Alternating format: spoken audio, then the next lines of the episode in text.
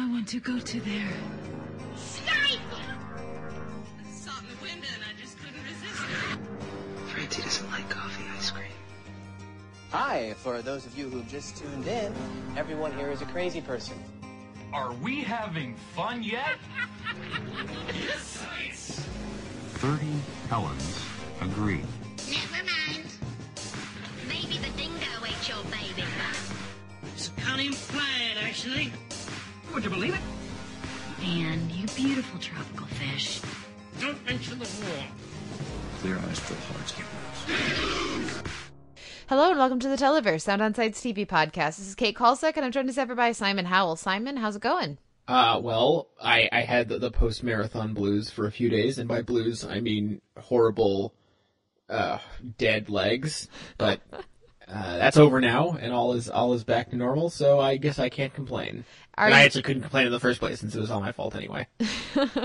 now, uh, have you reached the level? Uh, the has the cycle completed where you think it maybe it's a good idea to do again? You've come like you've forgotten the the terrible pain, or is it still fresh in your mind?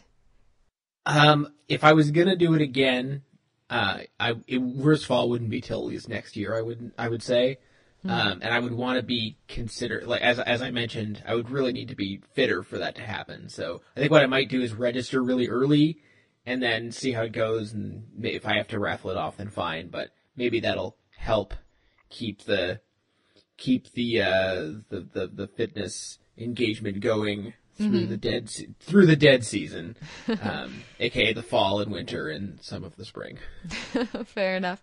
Well, uh, it's a it's very exciting this week in the podcast because uh, we while we have a fabulous guest returning, uh, Mr. Dennis Perkins of the AV Club to talk with us some more about The Wire because we can because it's our podcast. So that's right. We did another segment about The Wire and it was pretty awesome. Uh, that's coming at the end of the podcast. Despite having lots of great The Wire talk, I'm pretty confident we're going to have a short show this week, and that's pretty exciting. Yay! We got to we got to enjoy it while we can anyway. Yeah, because it's not going to happen very frequently. Right now, we just happen to be in the middle of a bunch of things ending and other things not starting quite yet, and some of the Netflix shows not quite hitting yet. Um, that will change quickly. Uh, we'll have a preview of Hannibal a little bit later, guys. But um, yeah, because of combination of end of the school year things and um, getting ready for ATX or Austin Television Festival or a television experience, as they prefer to be called. Um, this this weekend, which is uh, where where I will be this weekend, um, I haven't had a chance to take advantage of a light TV week for us to catch up on other things. So I know banana and cucumber and tofu fans, of which we've heard from none, but I assume they're out there because. I hear good things, just not from our listeners yet about it. Um, we will eventually catch up with the show and hopefully soon, but not this week because too much planning, too much going on, even if it doesn't actually end up on the podcast. Is what are you most looking forward to in this coming week? Because we do have some premieres coming up, and we got some, you know, because I'm excited about So You Think You Can Dance. I, I would assume we're both very excited about Hannibal, but we also have a week of Adventure Time coming, which is always fun when they do that. Yeah, the, the- we, we we keep asking how many episodes are in the season, and now we know because they're airing the last six this week, one every night, and then two on Friday. Uh, so that's gonna be pretty dope. Um, I I I'm excited to be uh sort of vaguely caught up to where you are on Hannibal since you have screeners and I don't, and Gurr. um, what else is I'm I'm I'm cautiously optimistic about the the, the coming Netflix dumps. Uh, although, as per usual, I will be overwhelmed when they happen. Yeah, the Sense8 is really intriguing to me, just because I always, I always find the Wachowskis, uh, Wachowskis. I don't, which one is it? It's Wachowskis. Wachowskis. I always find them very interesting uh, filmmakers. So seeing what they do with the Netflix model should be very interesting. And uh, we won't have a preview of that because we don't get Netflix screeners, but that's something we'll certainly talk about in the podcast next week. Um, yeah, so it, we, we've got we've got some more finales this week. We've got uh, a couple of premieres, at least one premiere, and some previews. So there there's stuff going on in TV, but it's it's nice to have an off week for us. Yeah, yeah, it's like the eye of the hurricane. Yeah, pretty much. Uh, so with that in mind, we're going to keep things short up here at the top. We're going to not, you know, squander this opportunity to have a reasonably lengthed podcast for once. So uh, with that, we're going to take a break right now and just head back in a little bit with our week in comedy. So we'll be right back after this.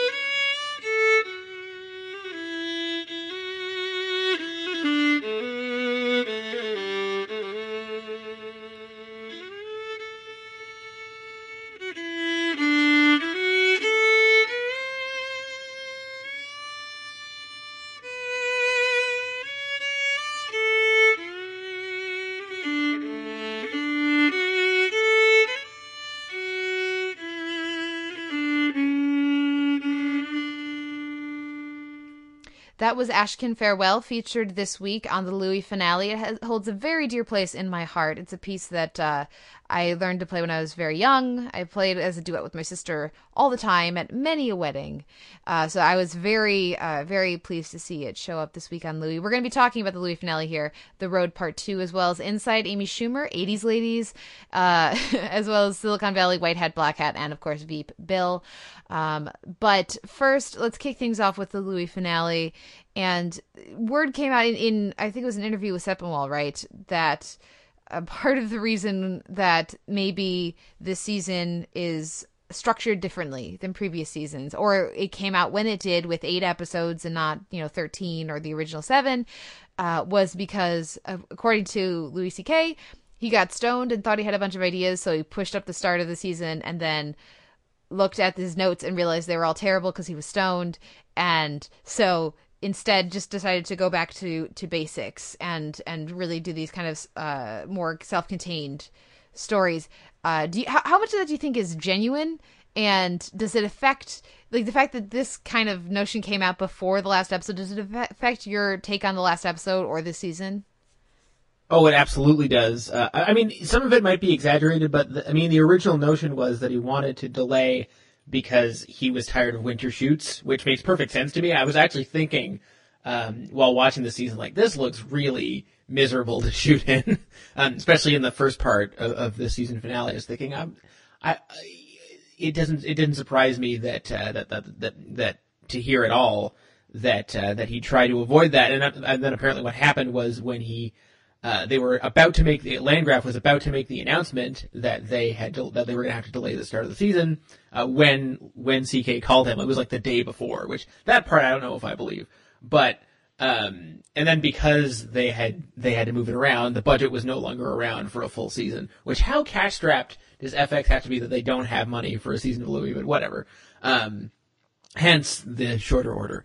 Uh, that being said, uh, I think it says a lot about the season that even with sort of a paucity of really developed ideas kicking around, it was still like a thoroughly watchable season of Louis. Was it as good as two, three, four? No, even my sister's in the background shaking her head because we recently watched the whole thing.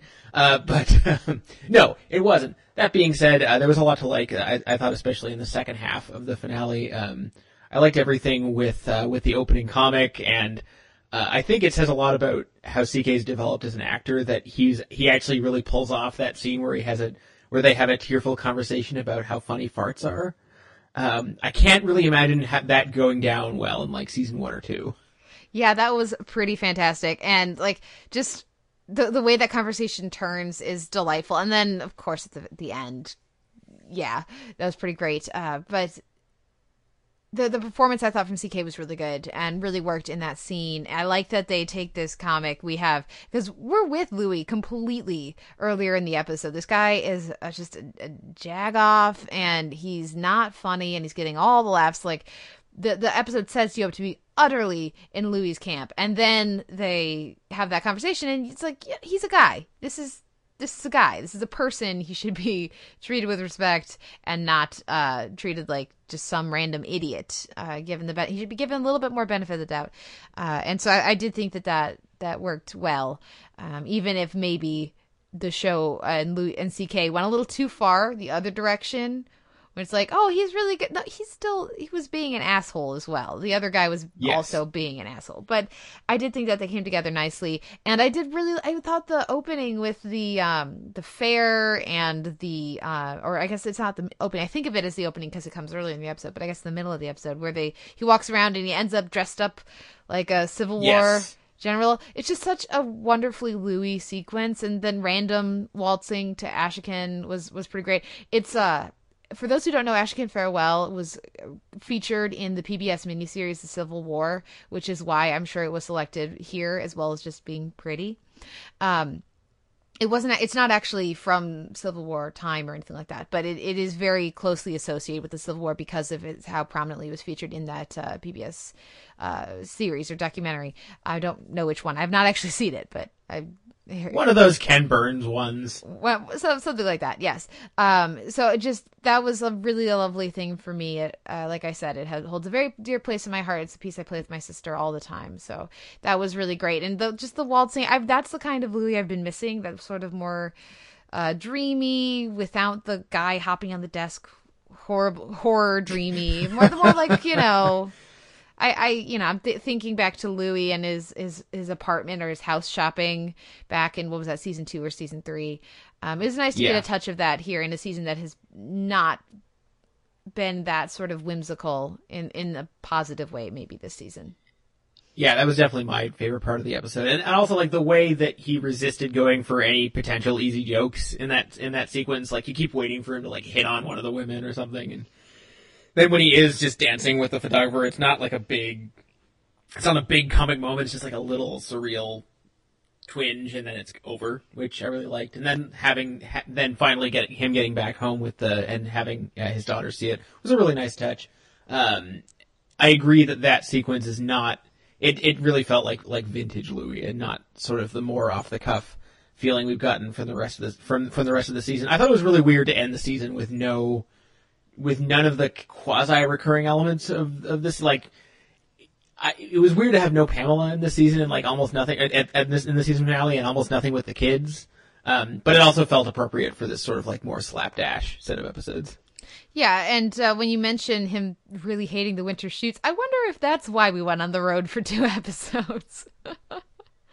Uh, maybe Just also possible. All interiors and a tent in the rain. You know, like I, I thought that that was an interesting note. Do we? Do you have any thought, final thoughts on this episode or this season of Louis, or or is that sort of where you're at with it? Just sort of like a positive, but you know, not feeling the need to maybe dive in with it.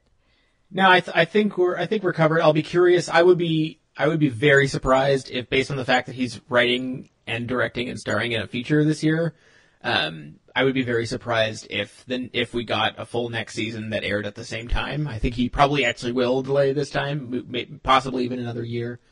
Uh, so yeah, that will be like I, I would be much more surprised if we got another full season on time next year, and I, and I would much rather he took some more time to like really to have a maybe a little bit more considered season. As much as there was stuff I really enjoyed. Yeah, and I would I would co-sign with that. Uh, the wonderful thing about the Louis deal is that he only needs to make stuff when he's got stuff to make, and so I look forward to what the next season of Louis, whenever it happens, will bring. Assuming we don't hear more disturbing things about CK. Sorry, Yeah, I, I- sorry, I shouldn't Yeah, have done. I, sh- I shouldn't have reminded us. That's that's totally fair. Yeah, really only he and Larry David in all of television seem to have that deal. Yeah. Let's move on to another comedian uh, with a very interesting season, and that's Inside Amy Schumer. Um, 80s Ladies this week is the episode, and I don't think this is, you know, for me, contention in contention for one of the best of the season, but it does have one of the best sketches of the season, without a doubt. And that's, I mean, I know some people loved the 80s Ladies, um, and there was a couple of fun sequences there, but for me, it's all about the Cosby sketch here. This is this is the best Cosby sketch I've seen, and there have been a lot of them. Have there been a lot of Cosby sketches? It doesn't seem like There's been a lot of been Cosby jokes. A lot of Cosby, a lot of Cosby jokes punchlines. for sure. A lot of Cosby Um, segments. Yes, and yes, certainly that's true. But there hasn't. I, I wouldn't say there's been a lot of like scripted sketch comedy that's had the the cojones to take on the whole Cosby thing. I mean, the reason. I mean, I I think the reason that segment works is because it finds a nice vein of commentary, and then kind of it really just sticks to it and finds you know it, it finds a nice apt metaphor and it just kind of mines that for about five minutes. And it's really aided by I think one of my favorite of her sort of character comic performances with her as this, you know, stereotypically sort of sassy, big talking lawyer, and with with her little like shuffle in the courtroom when she turns on the Cosby music, and they, there's so many just great little details in that performance um, that really that really sell it as much as you know the the um, the choice the choice of set and extras and uh, and casting all is, is all great. It's you know typically great as well. Really, it's it's it's her performance that that that that holds it together. I think. Yeah, it's a very strong performance from Amy Schumer there, and uh, the thing, the reason it works for me so well is that it's not actually about Cosby; it's about our reaction to Cosby, and the the actual reason so so many people are upset about Cosby or took so long to accept what was being said, and that's because it's not because we like Bill Cosby; it's because we like Cliff Huxtable uh, at least a lot of us. And uh, and so to to really and, it's surprising to me that nobody had put it in such like people had said that, but nobody had made a sketch out of it. Nobody had really you know dived in with that the way that this sketch does and uh, the fact that that was still fair game nobody had done it yet power to more power to amy schumer for for seeing that opportunity and taking it to, uh, seizing it and taking advantage of it here to give us one of the best sketches of the season Yeah, it was really, really good. Um, let's see what else was in this episode. I, I enjoyed the weird science sketch as much as it was strange that I, I watched immediately after this. I watched the new Jen Kirkman special, um, which was called um, shit. Um, I'm going to die alone and I feel fine. I believe is what it's called. And they both had identical jokes about how uh, about how her dream woman would be a guy who loves his mother, but his mother is dead. um, really weird bit of synchronicity there. Um, that sketch worked, um, and there was another one that worked. Uh, I forget. I'm for, it's not. It's not coming to me right now. What it was. 80s ladies. Eh, had its moments here and there. Uh, sexy rodeo. Not actually funny, but uh, it was totally redeemed by where the URL went. Yeah, everybody go to sexy rodeos, plural, important, OES at the end. Dot is it dot com or dot org? I think it's dot dot com. dot com. Yeah. Just trust us. It's it's delightful. Um yeah, I like like we said, not like the like any sketch show there's going to be hits and misses. I think for me the 80s ladies were worth it just for the skipping around the mic, you know, the the singing into your hairbrush around the the table. I mean, Come on, who hasn't wanted to have one a, singing into a, a fake microphone, hairbrush, hairbrush microphone around the table montage? Because you don't actually want to do that for how long it would take to actually, you know, need a montage. But you want to think that you could just like get that spirit when you need a pick, uh, you know, pick me up. So, so for me, that that made the whole thing worthwhile. Um, it's one that I would be happy if it didn't become a recurring bit over multiple episodes or multiple seasons. Oh, I really hope not. But you know, just you know, it's it's silly and fun, and I like her doing something that doesn't. Not everything needs to be weighty all the time. That's true. So, any other thoughts on Inside Amy Schumer, or is it time to head over to HBO? Let's do that. Well, first up is of course Silicon Valley, White Hat, Black Hat, and is I mean we had a lot of fun with Romy Rosemount last week, and uh, Richard embracing the left hand path. Uh, how did he do with that this week? He, he pretty much sucks at it, right? Oh yes, yes. He's well. I mean, there isn't a lot except for coding that he doesn't suck at. Uh, I think has been the, the the principal theme of this season. Um, I really like this one. Uh, I, I'm blah blah blah. Why can't thoughts thoughts? Um, I really did enjoy this one, uh, but I do have one niggling complaint. Uh, remember how we got excited when they uh, when they introduced a female coder? And she had like a fun introductory episode, and I feel like she's gotten like zilch to do since then.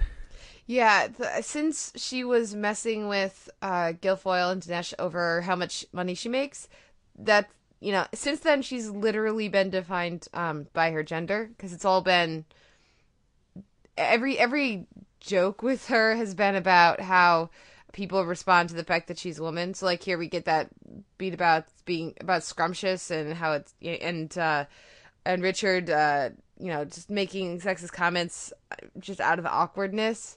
Um yeah, it would be nice to get back eh, or we had that episode with um uh where it's it, where OJ kept wanting where Jared kept wanting the two women to just be friends. So while I've appreciated the self awareness about that, uh, these different, uh, you know, how, how this group adds a new member, how it does incorporating a new a new person, and how gender affects that. It would be nice if they got back to you know letting her be a person and not just the new woman. Yes. Uh, on the other hand, there is kind of a neat thread about how isolated women are in this world. Like in and in just kind of a subtle way, like whenever we're in the the Hooli offices, and and Gavin Belson is like gentleman of the board and woman. Um, you know, there is there is a, a, there seems to be a tokenism to the tech world, so it makes sense to be on the show, but it's weird anyway. Um, mm-hmm. I don't think they've handled it in the worst way possible, but definitely could have been a little bit more graceful about it. I enjoyed this episode, and I, you know, when they have, uh, I mean, Chris Diamantopoulos. I'm guessing he's gone now. He's unless he's going to give them more money, which he, he didn't do at the end of the episode. So I don't know, but I thought that the the the, the uh, Tres Commas or whatever it was with the delete button, I thought that actually worked really well.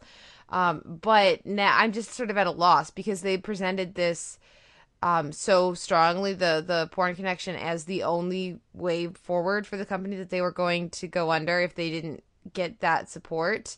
Um, I'm kind of at a loss for these last couple episodes. Um, I'm sure that they'll they'll come up with something that'll be entertaining, but it was a little to not have either one of those two come through. They they've painted so successfully uh, the characters into a corner that I'm gonna have a hard time with you know another magical benefactor coming out of nowhere. Or if they don't do that, if they just have oh they didn't think they could make it through and they, but they did, that's gonna get old too. So I'm I'm I'm a little curious about how they how they are going to get themselves out of this without it feeling like a Deus Ex Machina. My major takeaway from this episode was actually uh, very context specific because I've been doing research on on like sort of some principles of network security and network functionality, and um, there's this whole thing called the OSI system, which is like runs from seven levels from the physical realm to the, to the application level, and uh, I was thinking about the tequila bottle on the delete key. I was thinking, well, that's definitely a level one problem. um, anyway, so I, I, hope anyone at home was thinking that as well because uh, I have some extremely dull things to think about days. well, um, yeah, um, it's been a solid season of of Silicon Valley so far. I'm sure they're going to end it well. Um, but let's move on to Veep because uh, I'm curious if you felt the same way. Did Silicon Valley's been solid all season. For me, Veep has actually been very uneven. There's a base quality to Veep because it's you know it's a really well made show, it's a really good show. But last week I was so excited that they finally were were back operating at full uh, functionality, and uh, this week I was really disappointed with Bill. I haven't even checked the comments over at the, my V Club review because I'm pretty sure everybody over there loved this episode. I, from what I can tell, everybody on Twitter loved this episode, but I was I was very frustrated with it. It felt reverse engineered. It felt like a betrayal of character, and it felt like the the writers couldn't come up with a more creative and genuine feeling way to get everybody to where they wanted them, which is the uh, the the congressional hearing that we're going to see next week. Did did any of this bother you, or am I literally the only person I can think of who didn't like this episode? I wouldn't say I didn't like the episode. I did think that having Selina be almost voiceless for an entire episode really kind of sapped its comic potential and makes you realize how integral. I mean, it sounds silly since she's the you know character, she's the name character of the show more or less. Um, but it really makes you realize how integral she is to the ensemble and keeping everyone in line and everything else that she brings to the table. So not having that there was uh, was kind of destabilizing. Uh, I was surprised about the the congressional hearing ending because it was the first thing they've done in a long time that actually evoked the thick of it to me very specifically. Um, although they didn't do an entire congressional hearing episode, which I don't really see them doing, unlike the thick of it. I mean, next, I, I'm expecting that actually next week. We'll see whether they do it. Taking such a direct parallel from, and that was such an excellent episode of uh, the thick of it. Sh- It's it's an interesting move because it calls for such direct parallels and such direct comparisons. I, I think they'll do a good job with it next week. But yeah, that's interesting. So yeah, it really seems like it's it's pretty much just me over here. I really liked uh, what they gave Selina to do. Actually, I thought it was really funny. They, the the sick makeup and the performance from her I thought was really solid. Um, but yeah, for for me, Ben and Kent and probably Ericsson are smarter than this. They they do lots of stupid things, but the, the way that everyone keeps talking about everything in front of the press secretary and the I mean like I expect that from Gary. But every character that needs to screw that up does. Dan and Amy don't need to, so they don't, and they remark on how stupid it is that, that they would do that. But Ben knows better than this, Kent knows better than this, and they just have to they have to be stupid in this episode for, to to get us where we need to go, and that's frustrating to me. Also frustrating to me is that we get basically a, a completely new character for for Tom James here. He basically becomes Ben so that he can they wanted to let him yell at everybody so that he does um but I, I i didn't buy it really for a moment when he's i mean and there's a moment of performance from Laurie that doesn't help with this for me where it looks like he's to when i'm watching it, it looks like he's about to crack. He's about to, to start laughing. Um i just didn't i mean there's a lot of this that i just didn't buy i guess. And maybe if i was laughing more i would have not noticed that but Mm, that's always a thing. but did that work for you? Are you were you totally fine with that I mean, I'm having generalish general issues uh, with with Tom James and his inconsistency and generally not being as compelling as the rest of the cast, uh, which is very confusing to me uh, for obvious reasons. Um, so those those have just been carrying over from previous episodes, I guess. I didn't notice any any special new issues this week. Um, I'll be very curious to see if they actually do that congressional hearing thing next week, uh, as as you think. Um, I'm I, I feel like if they did, it wouldn't be sort of the the amazing thing about the thick of it one was how it was almost jokeless and actually but but still worked somehow which i don't see veep doing Yeah, well, I guess we'll have to check back in with it uh, next week. Um, yeah, we'll check with it next week, and I, I just hope to be back on board with the season next. If I don't like not being happy with Veep, I it's such a show that it's a show that I respect so much. Um, I just uh, I, ho- I hope to be back in step with everyone else's take on it next week. Any final thoughts on Veep, or if not, what, what wins your week in comedy? uh no so i'll give it to uh, i feel like i'll give it to schumer for cosby Yeah, I'm. For me, it's between Inside Amy Schumer and Louis. Uh, the finale. If I could just give it to the Cosby sketch, I would. But f- because of the average, I'm going to give it to the Louis finale because there was a lot of that finale that I did really enjoy. So, so I'll give it to Louis. We'll split the vote here, and uh, yeah, yeah, that, that works for me. So, so now we'll take a break and we'll come back with our week in genre and drama.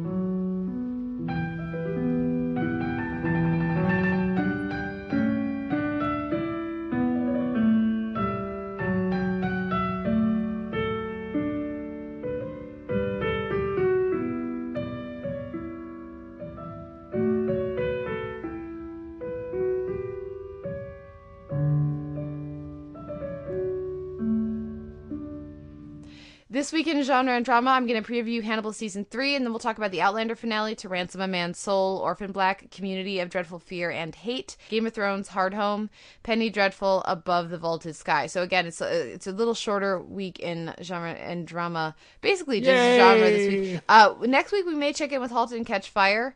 Um, we'll see where that's at. Let us know, listeners, if you're if you're back on board with that one. I know there's been a lot of talk about how it's an improved second season, so uh, we're we're vaguely curious. But for this week, we're gonna kick things off with Hannibal.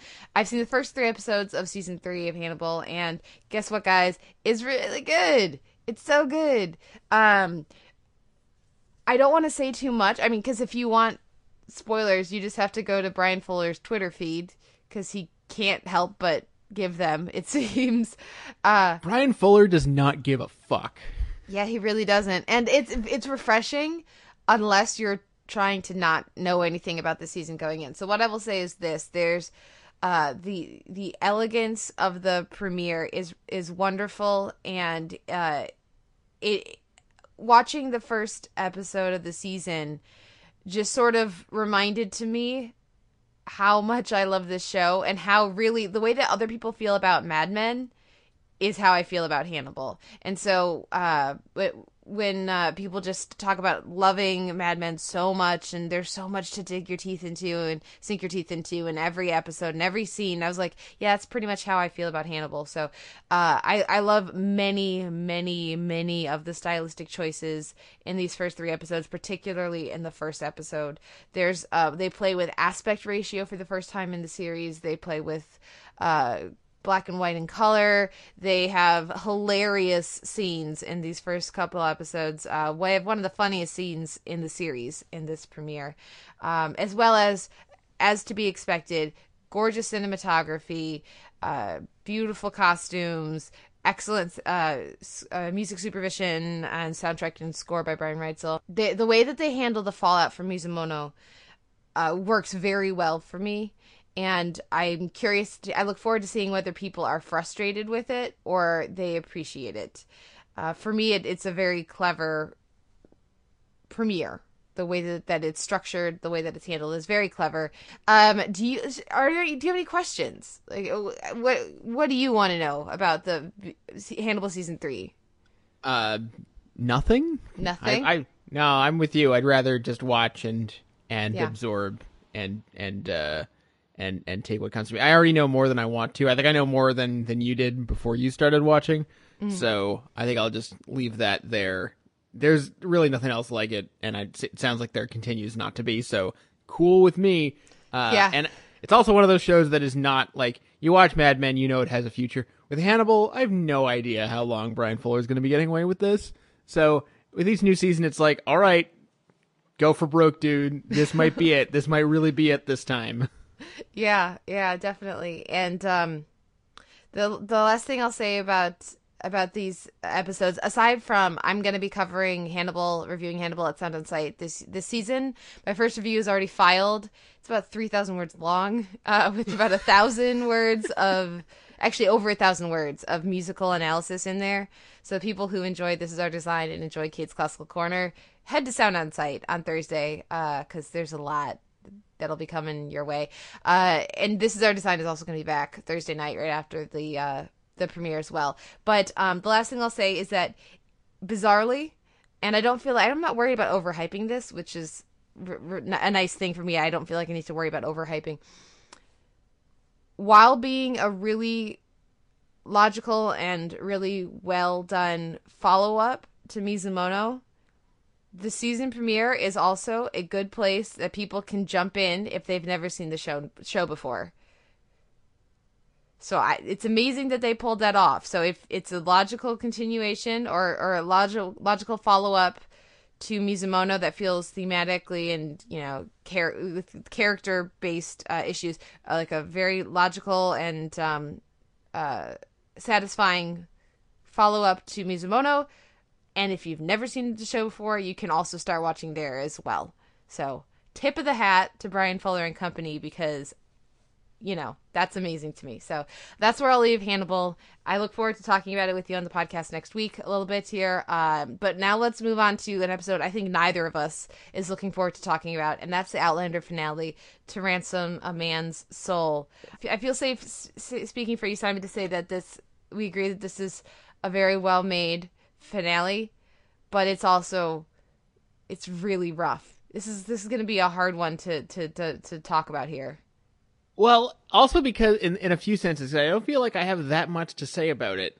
Um, you know, it's part three of the of the Jamie torture trilogy.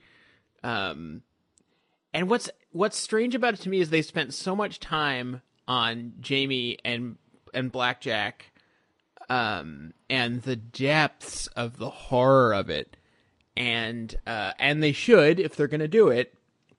Um, but I feel like they almost did it too well in the sense that by the time you know when it's all done and he and they do the the silly sheep rescue thing which just the tonal difference of of Blair you know like you know blowing the doors open with cat with cattle versus what's going on inside the place they're breaking into is just so insane to me.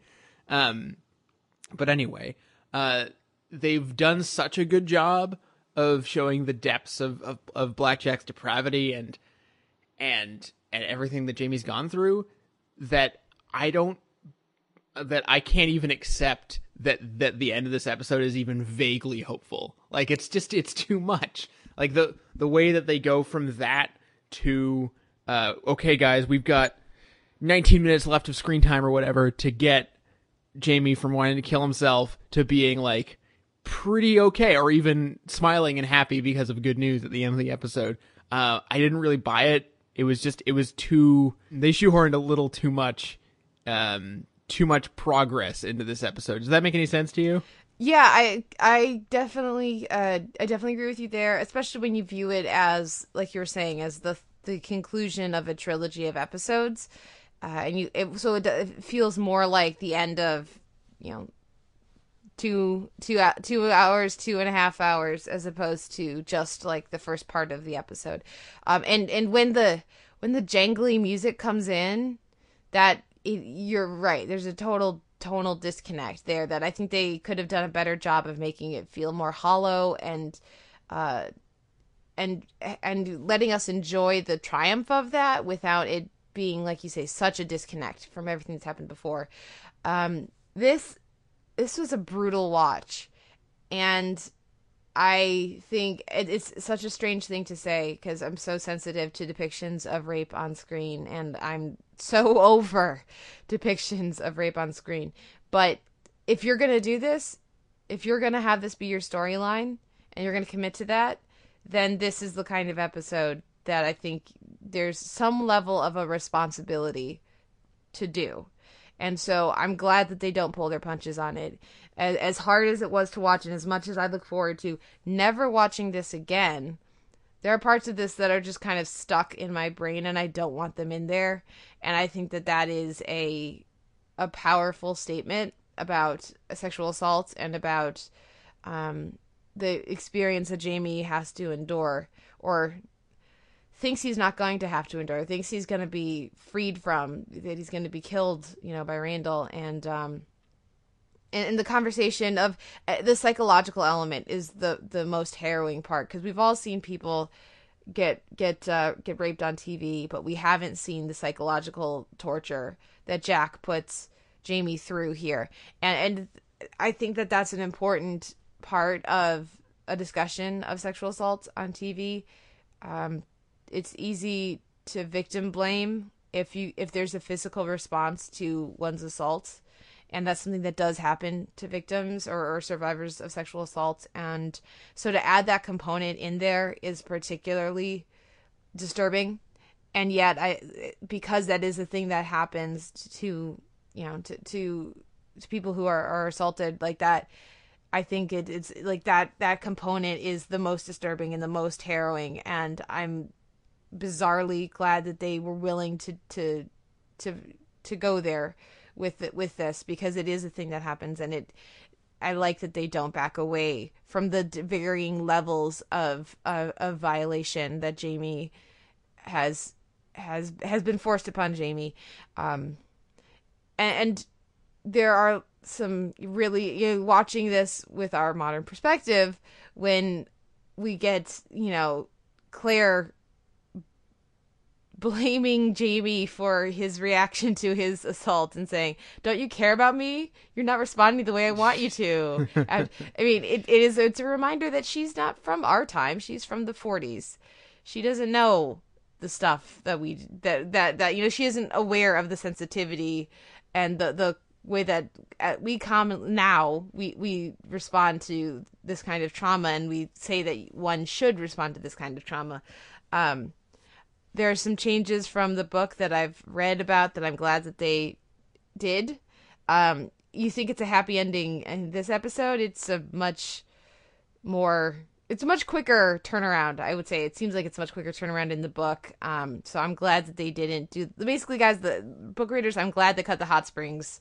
I know some people are very not happy about them cutting the hot springs, but I'm glad they cut the hot springs um, because the the steps we see um, Jamie make in this episode are more than enough for for a believable start to a turnaround, let alone a just we're okay now.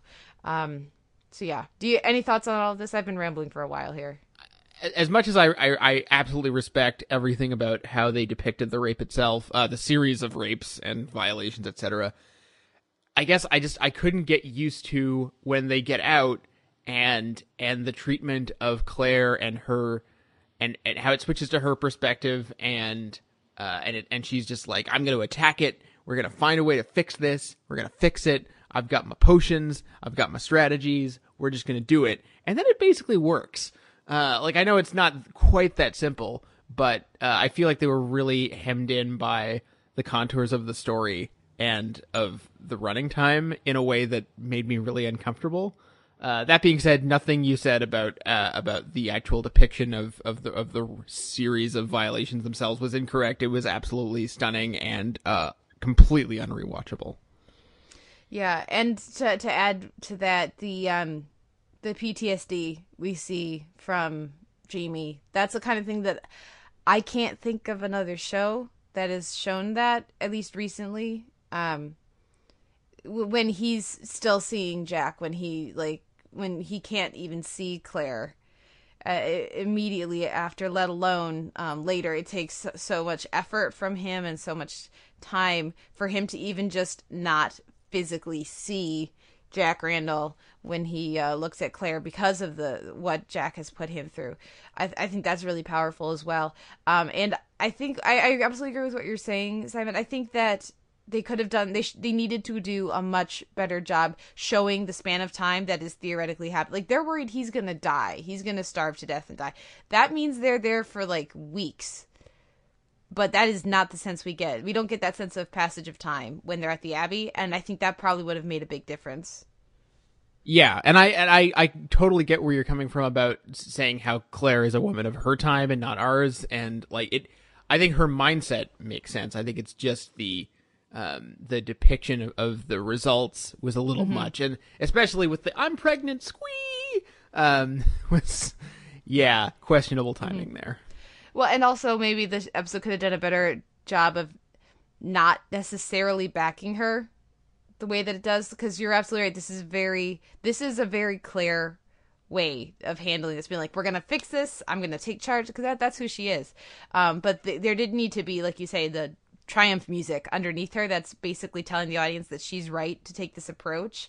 That maybe maybe that would have helped but um uh i i'm glad we're headed you know just they're headed to france for next season. Um i'm very very glad to have some time away and uh we'll see what happens next season. You're back for season two? Yes? Uh, do you think you'll be back uh, well, I mean, I'll I'm gonna wait and see what it is they're up to next season. Um, I really hope they don't that like they don't have like Blackjack showing up again midway through the season. That would be because they basically can't kill him, and it's a bummer. I guess you're right. She knows the time, the day that he dies, and this isn't necessarily. And he was not filmed like a dead guy. Okay. He was not filmed like a major character who died. Well, we'll see uh, what happens with next season. Tobias Menzies, and I mean, like Sam uh, Heughan, the performances are they're really impressive in this uh, in this episode, and um, we should also mention peeing on the screen in 15.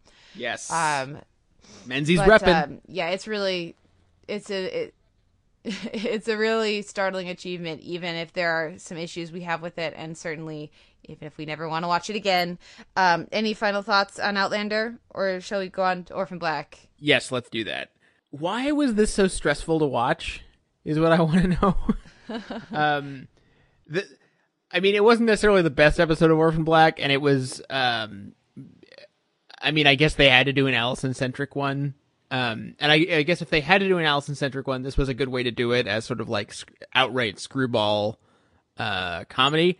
If you were, if you really paid any attention for like more than three minutes at a time, you would have noticed there were no stakes in this episode, uh, or at least no believable stakes. They're not going to cut Donnie's nose off, um, as frankly kind of awesome as that would have been.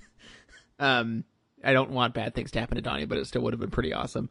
Um, but um, I don't know. I liked everything we got with uh, with Allison's mom, uh, who is horrible. Um, and I continue to uh, to to enjoy everything that's going on with Cosima. Um, we got Helena getting punchy, which is always good. Uh, but yeah, not a lot really happened in this episode if you really think about it. But it was reasonably entertaining for an episode in which almost nothing happens.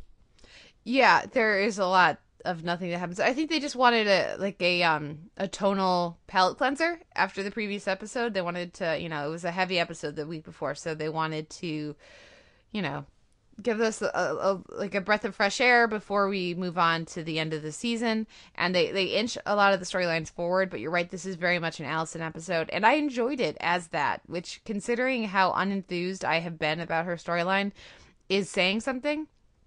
Um, I I like that Cosima is terrible at being Allison. She's really not good at it. Uh, it's nice to get a change of pace with that, where the you know especially Sarah is wonderful at being everyone. So that was nice. Um, also, I like that we get more Felix this week. I like that he's more involved. I like his response to finding out that Allison is a drug dealer now. Um, It's like I I'm just hope- can't. I just can't. yeah, I'm hoping to, to get more of that next week. And again, as much as I did enjoy this episode, I really do need them to bring everything together in the last couple episodes of this season. Um, I just I don't understand the, some of the choices they've made this season, and uh, while it was nice to get you know, like I was way more interested in uh, Helena and Mrs. S. Uh, the the brief scenes we get with them and the way that that is handled, I thought they did a good. And they were wise to keep a lot of that off screen too, so that our imagination filled in the gaps of how Helena forgave her. I'm still again, I'm still much more invested in that and in uh, Cosima's uh, girlfriend Shay and in these other parts of the show, even Rachel, than I am.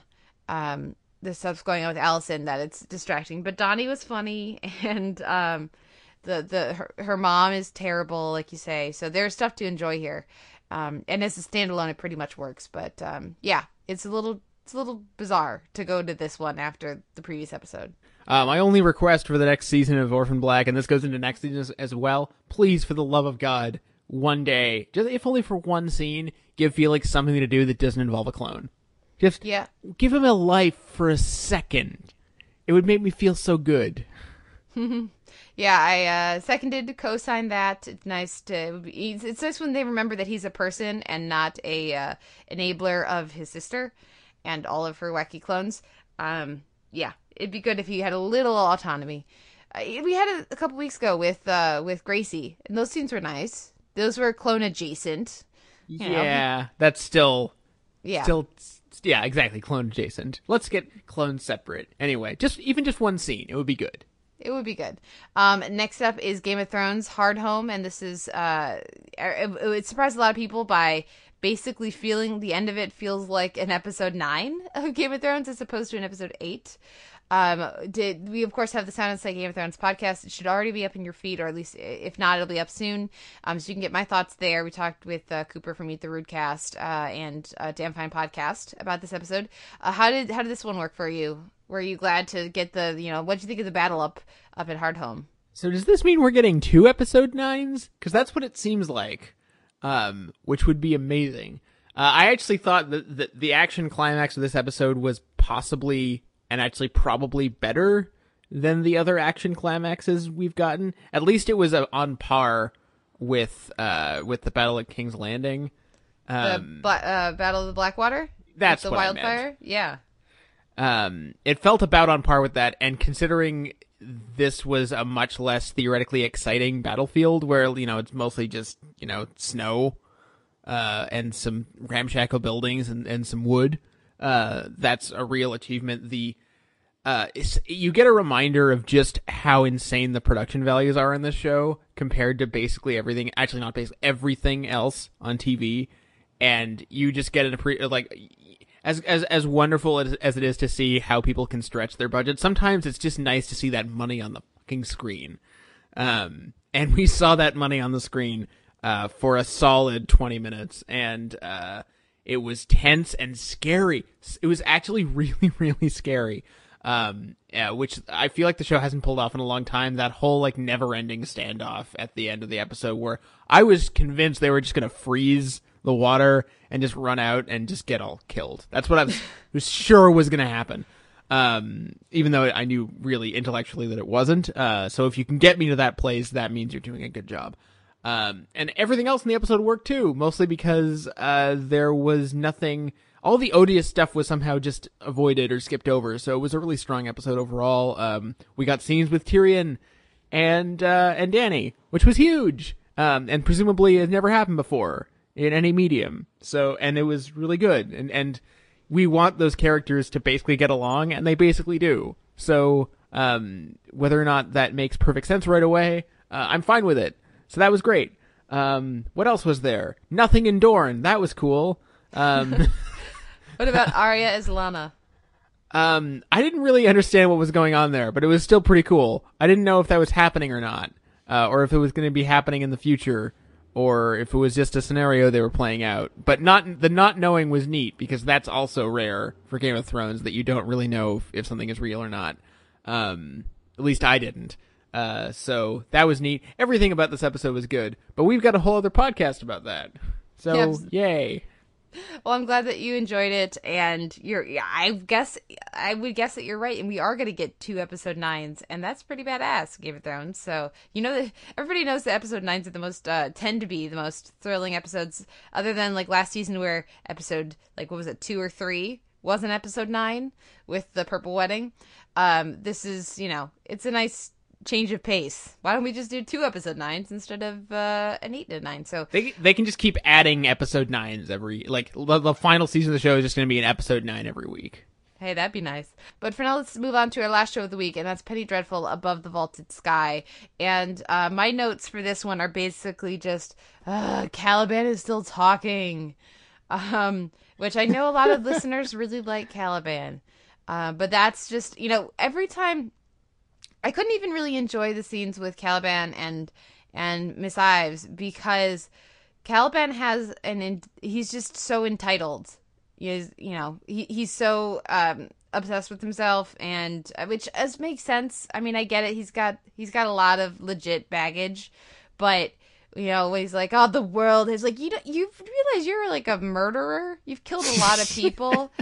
and like I, maybe there's a reason people don't like you and it's not just because you've got this scar on your face but also because you're terrible and You're you're, very self-pitying. So why would anybody like you?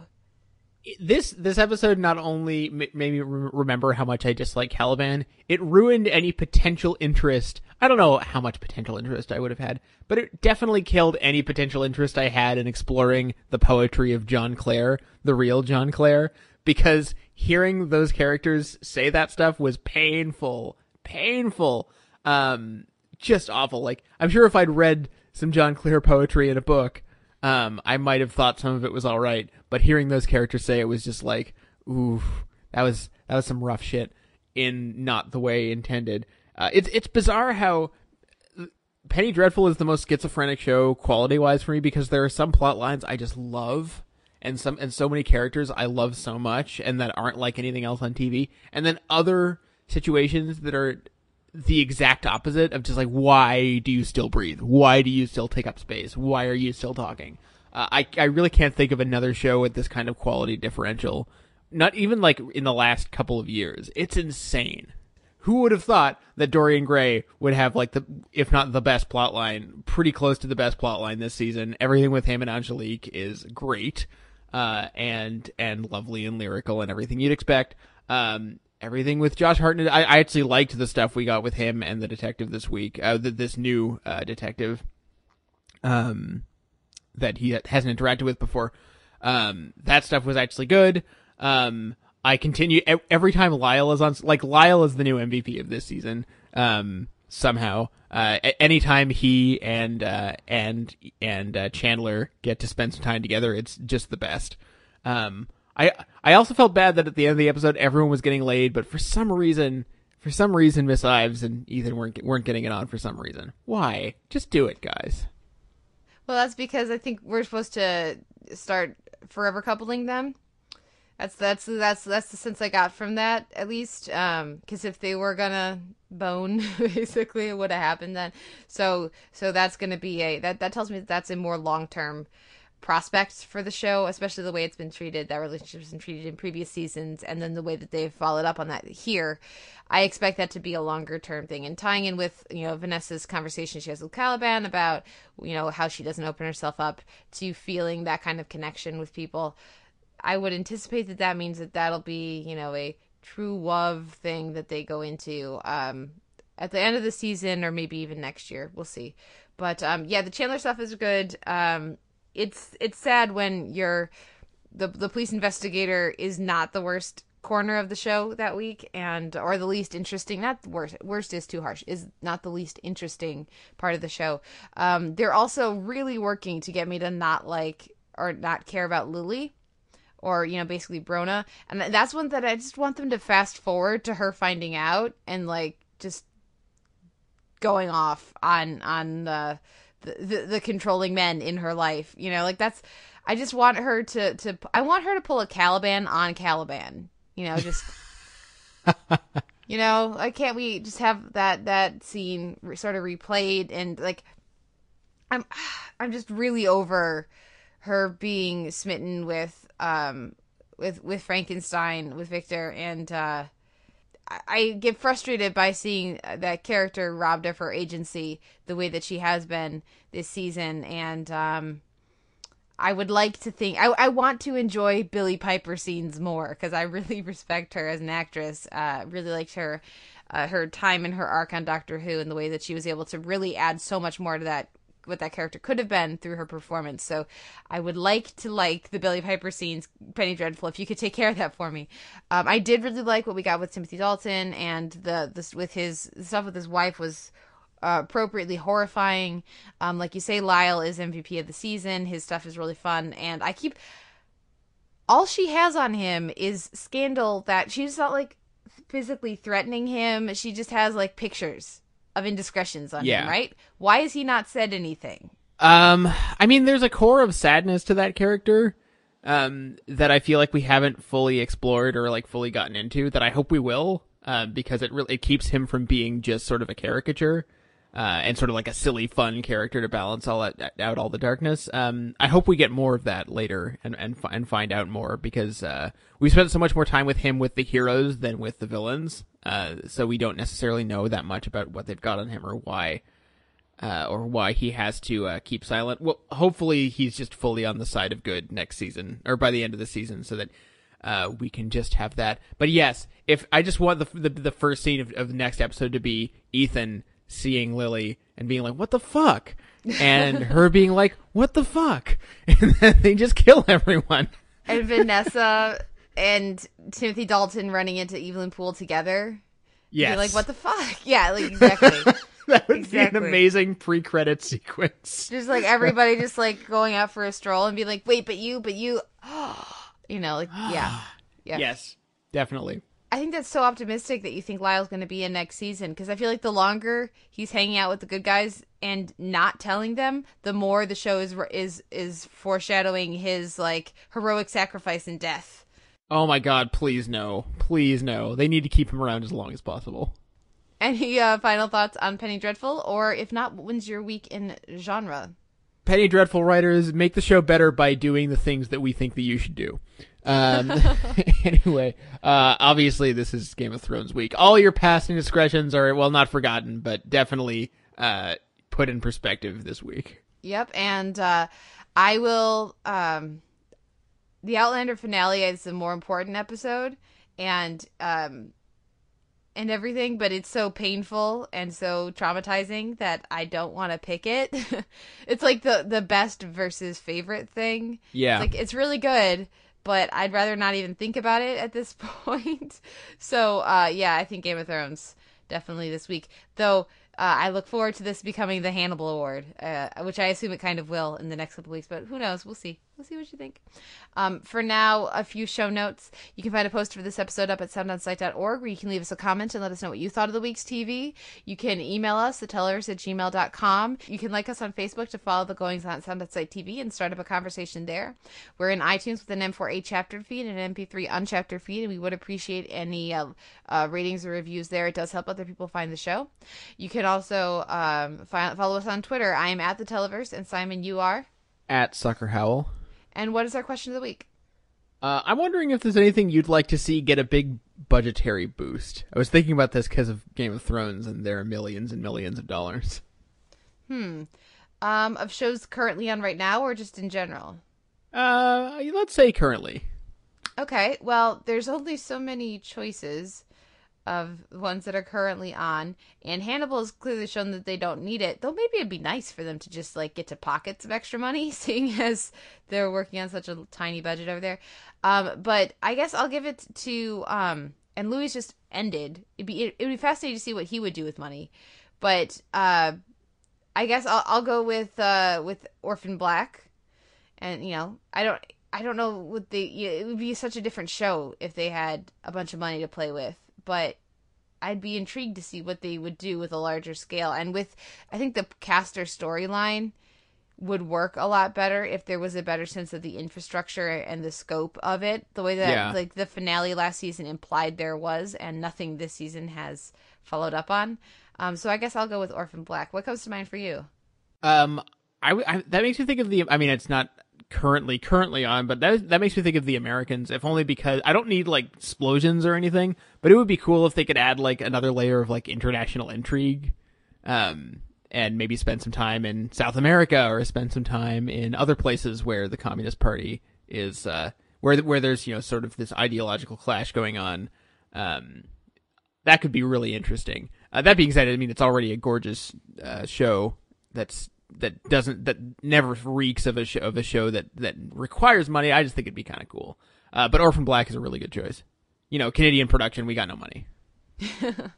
Uh, well, let us know what you think, uh, listeners, and uh, that this might be another way for us to be reminded of some shows that maybe we aren't watching that we should be watching. Um, yes. But for now, uh, we'll take a break and come back with Dennis Perkins of the AV Club to to have a little bit more and our, our final, I should say, uh, discussion of The Wire. So we'll be right back after this. Positioning systems guide each container to its proper spot on board or on the docks, while state of the art computers track shipments in every part. Some of the systems you're seeing have already been upgraded. Rotterdam now works 350 million tons of cargo annually, leaving Singapore a distant second. What kind of man hours are the stevedores clocking over there? You know, um, I don't have those figures handy. Uh, sorry. Uh, but uh, Rotterdam does employ 4,000 people. 4,000 people to move 350 million tons a year? That's right. That's efficiency net. By eliminating some of the more dangerous work, the uh, Rotterdam technologies have reduced employee work-related accidents and injuries by 60%. I think we can all be pretty happy with that, can't we? Question? Yes? Yeah, the GPS readings, are they exact? Can't get enough? hurt if you ain't working, You know, right? 20 foot-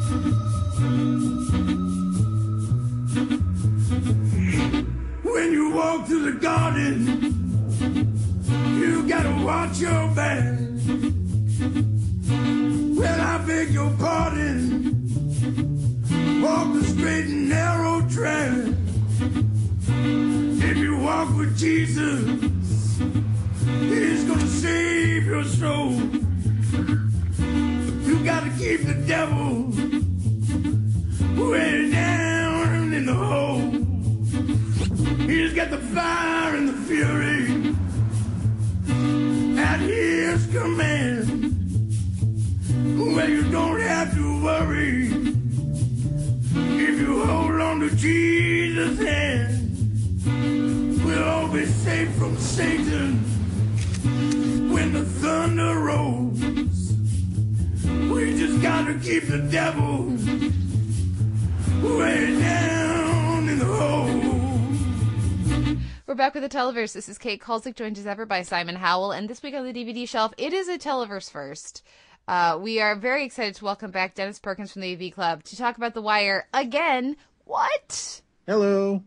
Because basically, we got to the end of, uh, or actually even part of the way through our recording uh, with Dennis previously to talk about The Wire and realized there were certain things we hadn't mentioned, like, you know, the docks or a lot of the show, and specifically the show's relationship with this the the second season and the fifth season. We wanted to dive in with that, so we were getting coming to the end of our time last time and said, you know what, screw it, this is a podcast, we're in charge, we can do whatever the hell we want, right, Simon? So we're gonna do The Wire again. Uh, so welcome back, Dennis. Thank you so much for returning.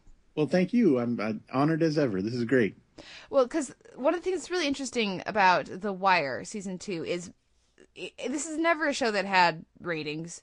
Uh, very few people, if you actually look at the numbers, very few people watched it when it was actually on TV. And yet, uh, when everybody, whenever people catch up with it on DVD, or for those people who were watching it live, season one was such is such an amazing um, and refreshing show. It, it's it's showing a kind of city and a kind of world that gets rarely explored on TV. And then season two starts, and people, I feel like there's there's this really negative relationship people have with the second season because they wanted it to be the first season, and we're not. They didn't know what David Simon was doing, so they they didn't see it as part of this tapestry. They saw it as oh, they took all of these interesting black characters and replaced them with a bunch of white guys. Um, and so I think the second season gets unfairly maligned. What do you guys think about that? Um, if I may, yeah. Uh, yes, I I was looking. Um, uh, there was a great oral history they did of The Wire. Uh, I think Maxim did it of all places. Um, uh, but um, I, Michael K. Williams, who plays Omar, of course, uh, I remember him. I've got the quote right here. He talks about, you know, uh, season one. I was just happy to have a gig. Uh, season two, I got real antsy. I thought David Simon bamboozled the black cast when he brought all the white actors in to tell the Dock storyline. He said, I was like, this is some bullshit.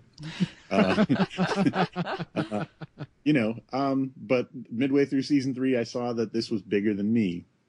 Um, I think, yeah, I mean, I, it definitely throws people. I, I warn people, uh, like I've said before, I work at the last video store in the world and I turn people onto the wire all the time and they're always really grateful. And then I always tell them, don't be thrown by the beginning of season two. It's gonna work out. Just trust that they know what they're doing because um, there was another quote in that that art that oral history where I can't remember who it was, but someone said uh, season two is all about um, uh, if you just keep if we kept doing the same story and continuing the same story, even though that's what people really wanted, it would just be another cop show. And this was the beginning of it was a really bold kind of uh, broadening of the base of the show and indicated just how ambitious um, the creators were. They w- they didn't want to just do a cop show. They wanted to do what I always say. You know, uh, the this is this is a great American novel of an American city, and he wanted to get underneath Baltimore. And one of the biggest elements in Baltimore that you have to deal with is is the docks. So I think you know it threw people and it, it pissed a lot of people off, clearly, including uh, you know Omar. But um, but it makes sense. Yeah, in retrospect, um, I mean, I remember watching this for the first time and uh, having a similar reaction as other people, although maybe not as vitriolic, of just being like, "Oh, we're doing this now." And um, I think also the the only the only reason I think the the season suffers in comparison to some of the others is that the actual um, the actual criminal element uh, you know, the, the Greek and his subordinates are maybe not as compelling as uh, as they're a little bit more sort of almost they're almost cartoonish uh, to to some degree compared to uh, the more sort of fully fleshed out characters we get in the other seasons, partially because those characters get a lot more screen time, um, and it's also strange because um, the the the season is a total outlier in the sense that um, you know in, in the first season we get we get cops and drug dealers, and then after that you know we expand to the political arena and the education system and the press. But in season two we get the docks, and then after that, with a couple of little exceptions, that's it for the docks. Uh, they don't they don't remain part of that tapestry. You know, David Simon and, and company. They tell the story they want to tell with the docks, and that's it. Um, and so it's I really can't think of a precedent for. Um, I mean, like for instance, uh, the second season of Justified kind of uh, expands the show's uh, the show's world a little bit um, and then and then tells a sort of a more cohesive story involving other characters. But that, but those that element, those elements of the show kind of remain. I really can't think of another show that goes uh, on on kind of uh, a total digression for its second season and then never returns to it. I don't know if there's really a precedent for that. Yeah, and I think uh, definitely when I was watching it, because I didn't have someone warning me like like you, Dennis. Uh, I think I, I was unfairly harsh with some of the performances. Thinking back, I don't think I gave Ziggy enough credit the first time through.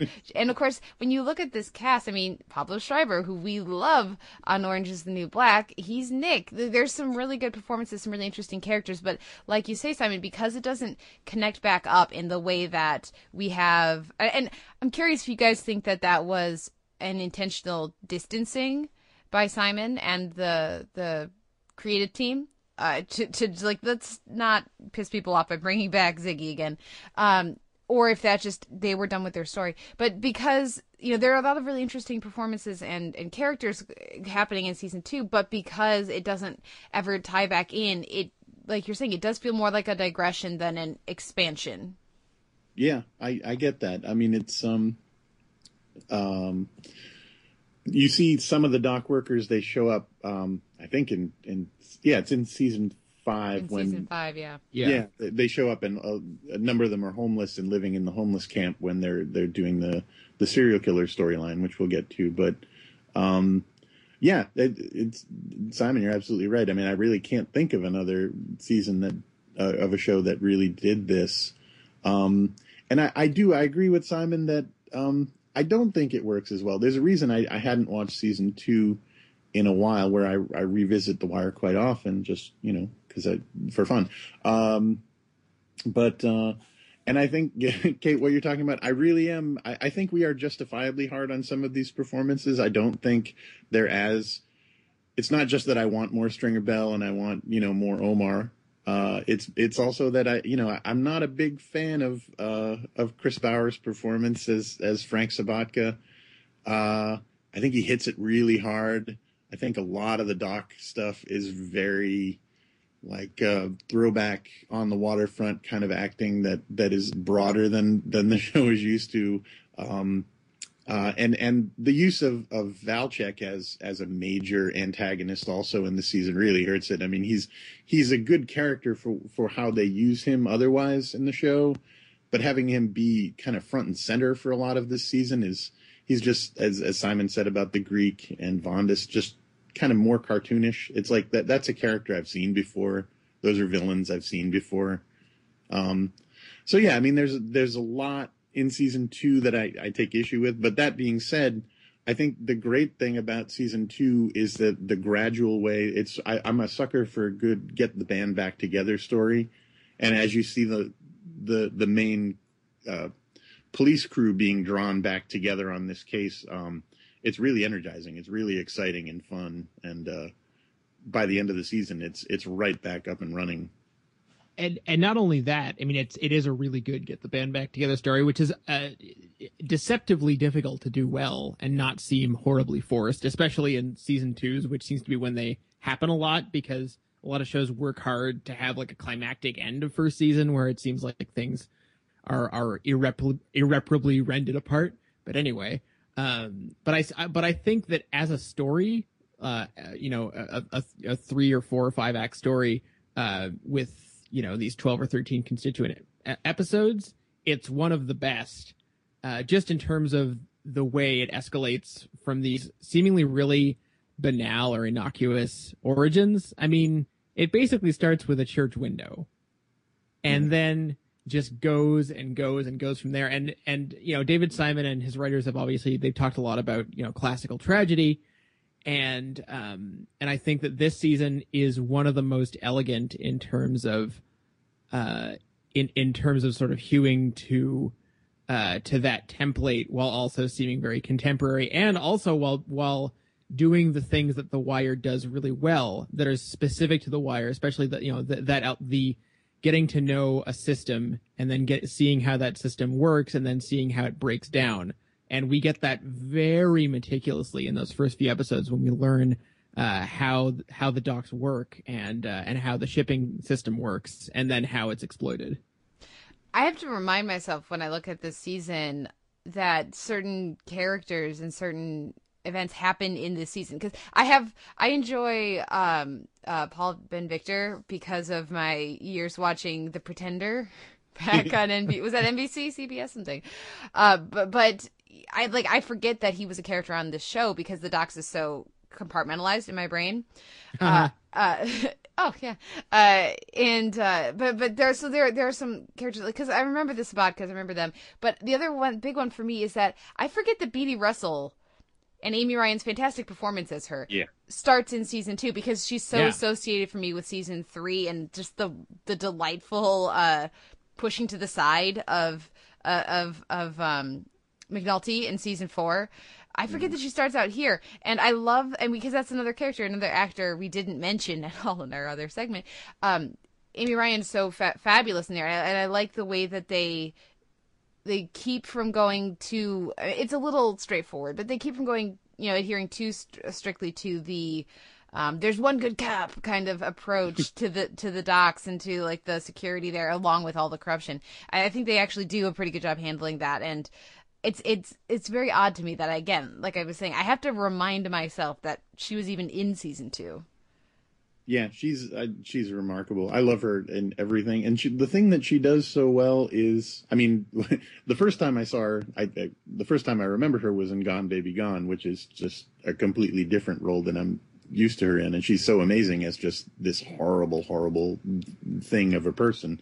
But um, but uh, what I love her uh, here and and elsewhere, uh, she just she conveys like heartbroken humanity really well. And and this whole this whole season when you meet her i mean she's the single mom who took the the the uh, the dock police job you know for the money and the benefits. And she's she knows about the corruption and she really likes frank. You can tell they have kind of like a not flirtatious but definite sort of warmth between them despite the fact that he's she knows, you know, that he's as corrupt as everyone else on the docks, but the gradual realization that she has to go through to become, you know, both a real cop and also to understand, uh, you know, that what Frank has done and what it really means for their relationship. It's just, she's so heartbreaking and so,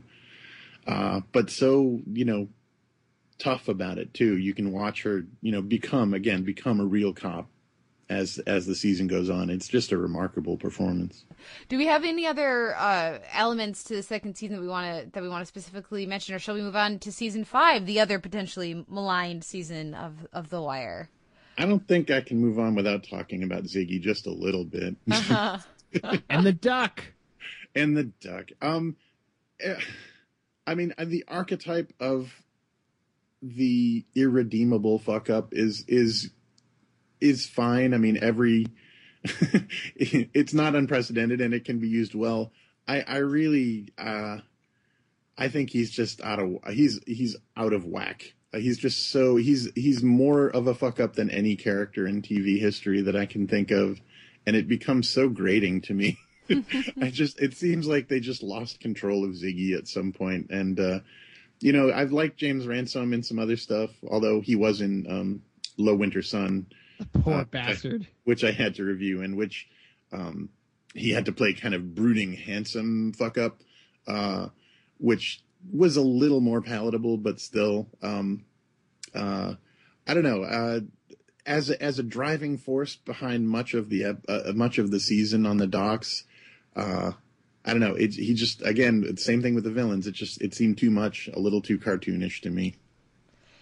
I, I hear what you're saying with that, and it's certainly when you're watching. I, I feel like the a rewatch makes it a little less frustrating, but especially the first time because you don't know how much of this am I gonna have to deal with.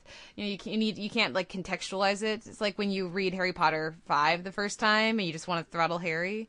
The second time through, it's a lot more palatable, um, at least for me. I don't know, uh, but um, I actually kind of like that they don't they don't seem too concerned with making him lovable. Like he's a he's a lovable. You know, he's just a fuck up, and like, and those you know when you have that kind of a presence in your life, it is a destructive and frustrating one. And uh, so the fact that they don't like give him a wink to the audience or like oh but he really loves he helps out at the charity you know like i like that they don't feel the need to um add some like phony level of likability to him on top of you know what that character is there to be No, he doesn't even take good care of the duck. yeah yeah it's it's that's one of those characters uh, those performances that i look forward to getting a chance to go back and rewatch more of season two to appreciate because i feel like my baggage with the character is probably bleeding over to my appreciation of the performance. And i like to think that i'm a little bit more evolved as a critic since i first watched um, season two. And like you said dennis when i think of episodes or episodes to go back to or seasons to go back to i just beeline for season four. I just like don't pass go, don't collect two hundred dollars, um, and so I, I, tend to skip over season two. So that's one that I actually am looking forward to, uh, really having a, a, new appreciation of, or a new, getting a chance to look at it with fresh eyes, because I feel like it will probably shift for me. I would say that uh, having seen season two at least at least twice, uh, definitely on rewatch, uh, it was a lot easier to appreciate. What once you know sort of the, the topography of the whole show, and you realize you're getting that mosaic view of the city it it does feel like it makes a lot more sense, even if it does still even if it still is really an outlier. Well, and again, it's that notion of when you're watching it the first time, you're like, wait, is this the show now? Is this what the show's gonna be for the rest of the run? You know, so so yeah, under knowing when it's gonna end, knowing how it's gonna play out certainly affects things. Um, and yet, that doesn't really help me with season five because I I am on the bandwagon for this one and I'm I'm curious what you guys think of it. But I I have a really hard time with season five because it feels like a different show to me. Uh, everything with with the newspaper, I like the stuff with the newspaper, but everything with McNulty deciding he's gonna like fake a serial killer, it just it's too heightened and it's too it's it's it feels like a different show. It feels like a lesser show to me and I would love to hear if that is just if that's what we're supposed to be thinking about McNulty, if McNulty's out of control and that's why the, you know, or if if that part of the show still works for you guys. I've thought about season five a lot because yeah, it, I've said and stand by the fact that I think The Wire is the best show I've ever seen. I think it's the best show television has ever produced, and if that see if that show has an entire season that's kind of a disappointment, that's puzzling, and I've got so I think about it a lot. um, I think, I mean, part of it is that it's a shorter season. They cut the the episode order. I don't remember, but it was late in the day, and I think, I think the the storytelling got compressed a bit, and I think that made some of the strokes broader, and that might excuse some of it. Um, but I think Kate, I mean, I think you're right. There's stuff that doesn't work. The the serial killer story, McNulty decides that you know he's kind of fallen off the wagon and he's cheating on Beadie and he's losing it and the the department's out of money and everything's desperate. So he comes up with this on the fly idea to craft a fake serial killer in town to bring in uh, more money uh, that he can spread around and Jimmy can be the hero which is in tune with his character, but it seems like, like Kate said, I mean, it seems like a different show. It seems like a cop show. Um, again, I've seen cop shows, you know, and I've seen shows with big, you know, it's a gimmick, it's a premise kind of driven storyline as opposed to a character driven storyline for a lot of it. And I think, um, I don't think you can escape that. I think the only thing that I could say is that rewatching it, which I've done many times, is, um, maybe if they'd set up more uh, how desperate the the police department was getting, you know, uh, maybe that could have um, justif- not justified it, but it could have it could have laid the groundwork better for Jimmy doing something so desperate in return, I guess. Um, but the only the only problem uh, again I have with that is that I never ever, no matter how much groundwork you lay, would would think that Lester Freamon would go along with Jimmy's plan. I, I can't I can't get that in there. I can't squeeze it in, and I can't make it work. I don't know. It just feels to me like um, it, it feels like a drunken Jimmy saying, "I'm Batman." like he's a drunken Batman who's going to save the police department through faking a serial killer. It's like ridiculous. um, here's the thing. I agree. I, I sort of agree about Lester uh, going along with it. However, um, we have to. I mean, I, I think it was Simon who said this at at the time, and I don't think he's totally wrong. Um, I don't necessarily think that the serial killer plotline is any more ridiculous or far fetched than Hamsterdam was. Uh, that was season three, right? Hamsterdam. Mm-hmm. Yeah. Um, there has never been a Hamsterdam. That's never happened. Uh, certainly, at least not in. I mean, obviously in other countries, but certainly not in Baltimore, and it doesn't seem like it would ever happen. Um, so I, I don't really have trouble buying the notion that uh, that someone would exploit the public fascination with uh, sort of more sensational crimes in order to to to funnel in cash and it, and I and I like it as sort of a meta commentary on the crime stories that capture people, including the TV crime stories that capture people mm-hmm. and capture pe- people's attention and and sort of appeal to their to their lesser instincts. And I think it also results in some really great stuff um, with some of the characters involved. In particular, frankly, I think one of the funniest scenes of the entire show uh, when um, uh, when McNulty and um, and Kima go in for uh, to talk to a behavioral psychologist um, about what they what, helping them hunt for the for the serial killer, and it's a perfect description of McNulty. Um, that to me, that almost justifies anything uh, related to that plot line. And I know it's a small thing, but I I will never forget that scene because it's uh, to me it's one of the one of the comic highlights of the whole show.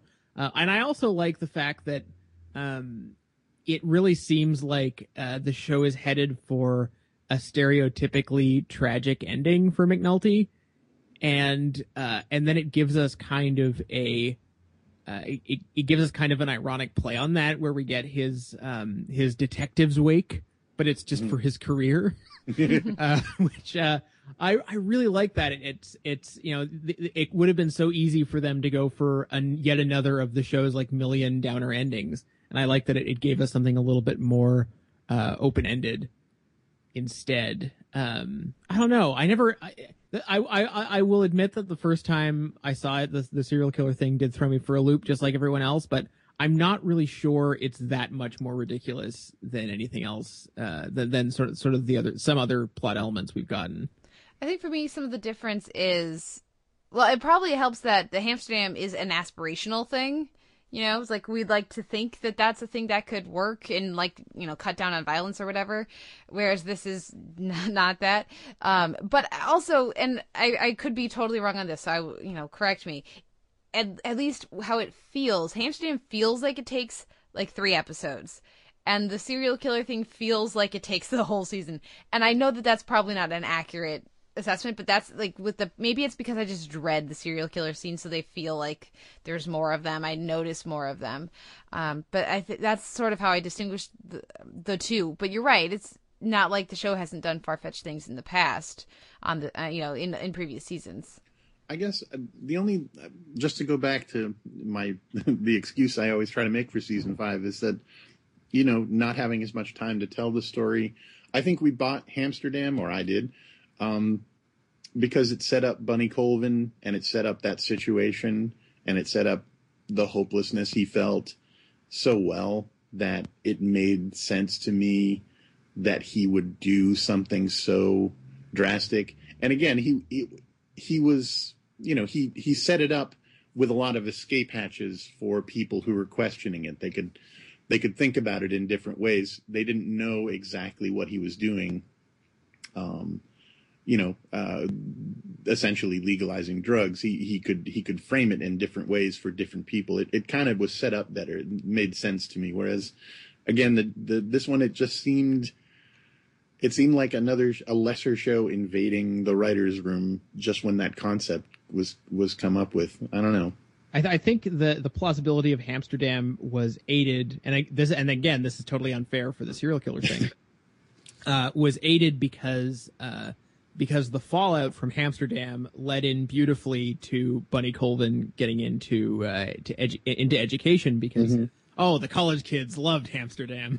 you know, they thought that was a great idea, even though it totally fell apart. They they really liked it and the aspirational uh, aspect to it, and that really leads in beautifully to to what follows. Whereas the serial killer thing can't lead to anything because it's the end of the show.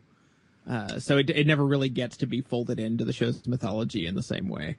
Yeah, I and just sorry to butt in, but just no, go for it. what Simon, what you were saying about there is a lot of meta commentary in season five. It's commenting on cop shows. It's commenting on, you know, the public's uh, fascination, what they what they choose to to pay attention to, and uh, the the biggest line for me in season five, another it's another McNulty line is when he's confessing to Beadie what he's done because it's all about to come down, and he says, "You go your whole life thinking you're the main character."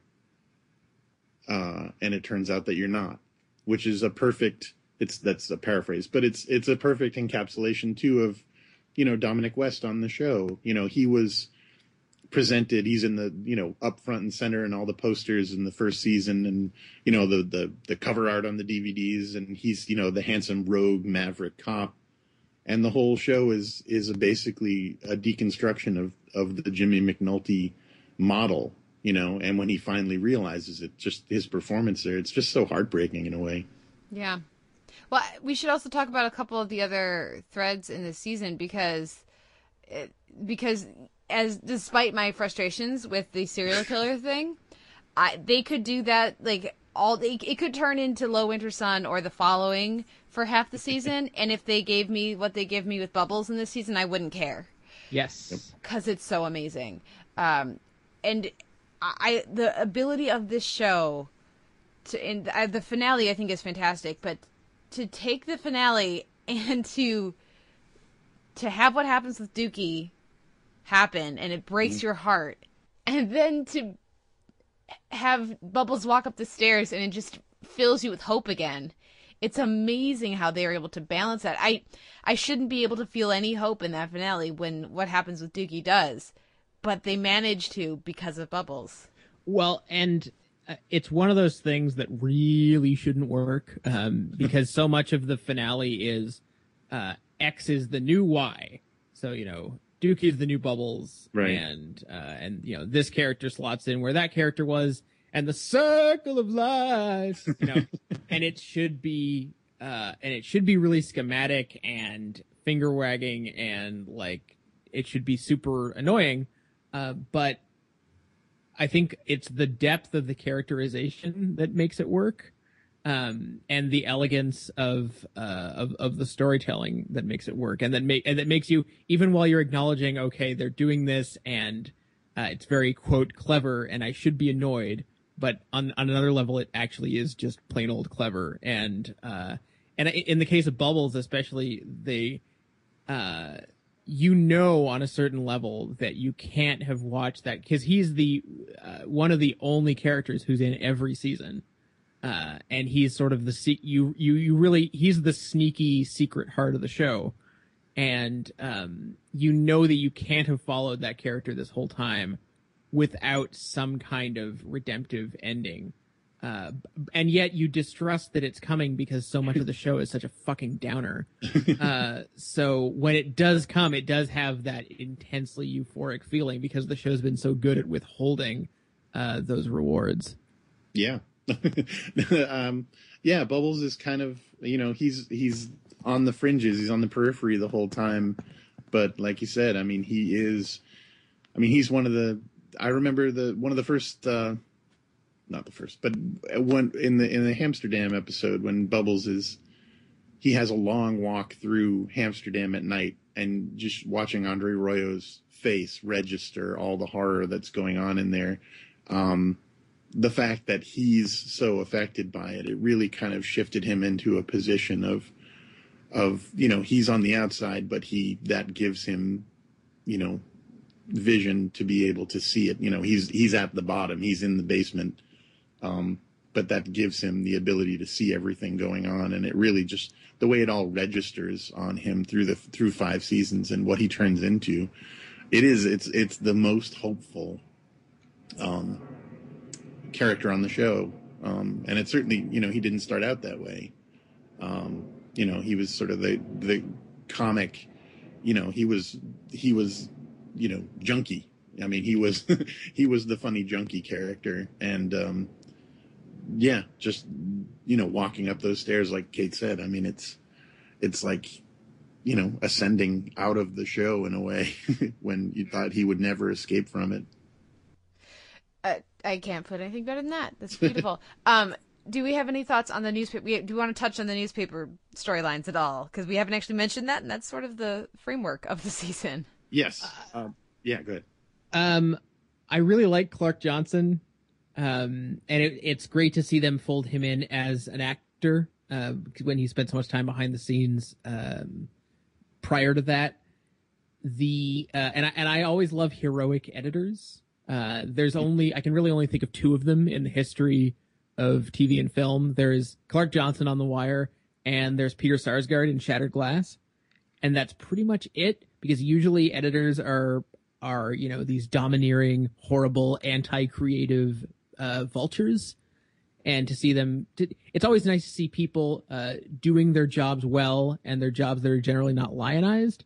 Um, that being said, some of the some of the newspaper stuff is a little broad and has and has that feeling of of uh, of we we are of it, it sledgehammers the message a little bit more than I'd like.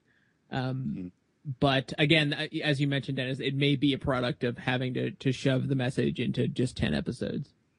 Yeah, I, I again, um, that, that you know that's always my blanket excuse for my go-to excuse for season five is that maybe if they had more time to to to work in uh, some subtlety they would have but at the same time yeah sledgehammer is a good word. Even in the the the most corrupt uh, police stories there's some subtlety you know with Burrell and Rawls and the mayor and well maybe not Valchek but um uh, it's very very clear that they you know uh, uh, Simon was a was a newspaper reporter right? And yeah. and he he worked at the Baltimore Sun and he clearly has some axes to grind and and, and it kind of I think it gets away from him uh, because there are there are two camps in that story and these are the good reporters and these are the bad reporters and there's no middle ground. I mean and and uh, Templeton, uh, played by Tom McCarthy, um, is just you know he's the epitome of the worst of new journalism, and there's no getting around him. I mean, he's he kind of you kind of feel for him when he's not very good at his job, you know, because you kind of feel bad as a human. But the way that he kind of worms his way to the top is just clearly what Simon wants to show is you know that's the path to success. That's the way that's he is the future of journalism. And uh yeah it kind of poisons the whole story for me. There, there's no there's not a lot of subtlety there. Oh and i would say uh ben Bradlee, played by jason robards in all the president's men is also kind of a heroic editor. But yeah that's the only other one i could think of. Ah good, good one. Um i i would just add to that um i think we can be really grateful in retrospect that um, this that this season slightly predates the the real rise of like the journalistic blogosphere. Yes, that was what I was gonna say. Because if I don't think Simon would have handled that well. I think he would handle it better than than Aaron Sorkin has, but yeah, yeah. but I mean, come on, that's not saying much. saying Not at so all. little. I would I, I would I also just really quickly want to add that uh, to me now I'm sorry, but Tom McCarthy will now and forever always also be the guy who just directed The Cobbler. So He's he's three for four. He's batting seven fifty with movies. He's he's he'll he'll bounce back. He's in a slump. Let's hope so. Uh, yeah, the only thing I have uh, with this storyline. I, I do yeah, as much as the there's it's a problematic character. The writing is is um, you know like Sledgehammer. I I'm gonna third that. Yeah, that's that feels about right. Uh, I do think Tom McCarthy uh, the performance is good, and uh, I, I yeah there's a lot of there's a lot of elements of that newspaper storyline that I do think work, but I just wonder if you've already alluded to. I just think Simon maybe doesn't have the distance that he needs to be able to tell the story of of the newspaper. Maybe he's you know he's too close to it and doesn't have the perspective, or maybe I'm just reading into that because I know about his background. But that's what it seems like to me, at least. Um, and it's it's it's a shame because he does such a great job with you know pretty much every other institution that he examines throughout the series. So maybe that was something where it would have been good to have another creative voice countering the you know such an inside perspective. I, I think it's important also to to really underline the fact that at least to me, the stuff that carries over from previous seasons with the kids and the education system and uh, and the mayor's office and all that stuff is still there, and it's all still really good in season five. Yeah. Yeah. Which you know that's like at least half the season. do, do you have any final thoughts on season five or The Wire as a whole? As we we've gone long on our supplemental already because it's The Wire and we're us. Uh, but do we have any final thoughts or things that we got to get in there about The Wire this season or season two? Uh, we didn't mention the fate of Omar, which Mhm. I'm sure is something they thought a lot about, and I think they came up with the perfect ending for him. Yeah, I he I, I was something in that oral history again where you know someone was talking about you know you can't people wanted they had a sense that people wanted Omar to have a big heroic death and as much as people love Omar and as much as he is one of the best TV characters in history they didn't want to glamorize him they didn't want him to go out that way and yeah Simon as you said I mean having him go out as ignominiously and abruptly by at the hand of that little punk Kenard um, for no reason. You know, I mean, they just were showing that you know he can't you can't live that life without it eventually coming to call on you, no matter how cool you are. Definitely. Dennis, any final thoughts? Holy cow! Um, um, just uh, I don't know to restate. Um, I think with as with Bubbles, uh, there's a st- an, another stealth heart to the show is is Pryzbylewski, and he has he doesn't have a big role in in the the latter season season five, but you know the one that he does when he shows up in that scene with with Dookie, and he's you know handsome and bearded and confident and and sees right through him. Uh, you know, like Bubbles, he's he's a guy who was on the periphery at the beginning, kind of a stock character who maybe by virtue of the fact that he wasn't central and wasn't so plugged into the inner workings of this hugely dysfunctional city uh, and all of its attendant kind of systems, he was able to carve out a tiny little place where he could do something good, and uh, it's it's beautiful. It's a beautiful character, and I really, uh, uh, I don't know, he really gets to me. And that that last scene, it, it just it seems like a summation of that for me.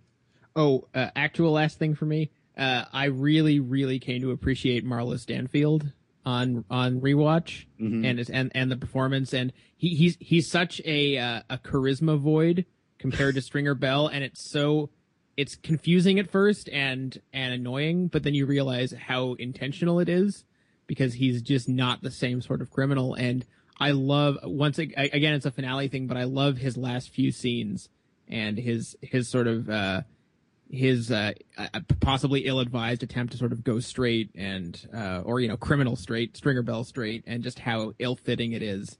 And uh, I just I that that performance is uh, is just so great. Yeah, that's one that, like you say, when you don't have the context, you, when you're just reacting to, they shouldn't have killed Stringer Bell, man. Mhm. Um, it's hard to appreciate, but uh, with fresh eyes and with the second look back, yeah, it really, it, it's a really impressive. Because how do you follow up these characters? How do you follow up uh, Stringer Bell? How do you follow up these other figures that have been so dominant? And that's, I think, part of the struggle with with, episode, uh, with season two as well. How do you follow up this amazing season one? Um, and so they uh, with the wire they tended to go a very different way and for the most part it, i think it really worked for them and that's part of the fun of re-examining seasons 2 and season 5 I should I should clarify that was Jamie Hector as uh, as Marlo, who's who's gone on to be uh to do very different things in some other pretty solid shows. yeah watch him actually you know walk around wearing a suit and being a cop on bosch it was so wonderful to see him playing a guy who wears a suit um, anyways thank you so much dennis for coming back on the podcast Oh, thank you. where can our listeners find you and your work online Uh, mainly at the AV Club. Uh, I, I review uh, various television. I'm also the guy who will tell you what's on tonight in the cleverly uh, named weekend "What's on Tonight" feature. Um, uh, next big show coming up, uh, coming up on the, the Sunday, uh, coming up tomorrow uh, is uh, "Halt and Catch Fire" comes back, and I'm I'm back on that one. So Great. Well, again, thank you so much. And thank you everyone for listening. We'll be back next week with another episode of the Televerse.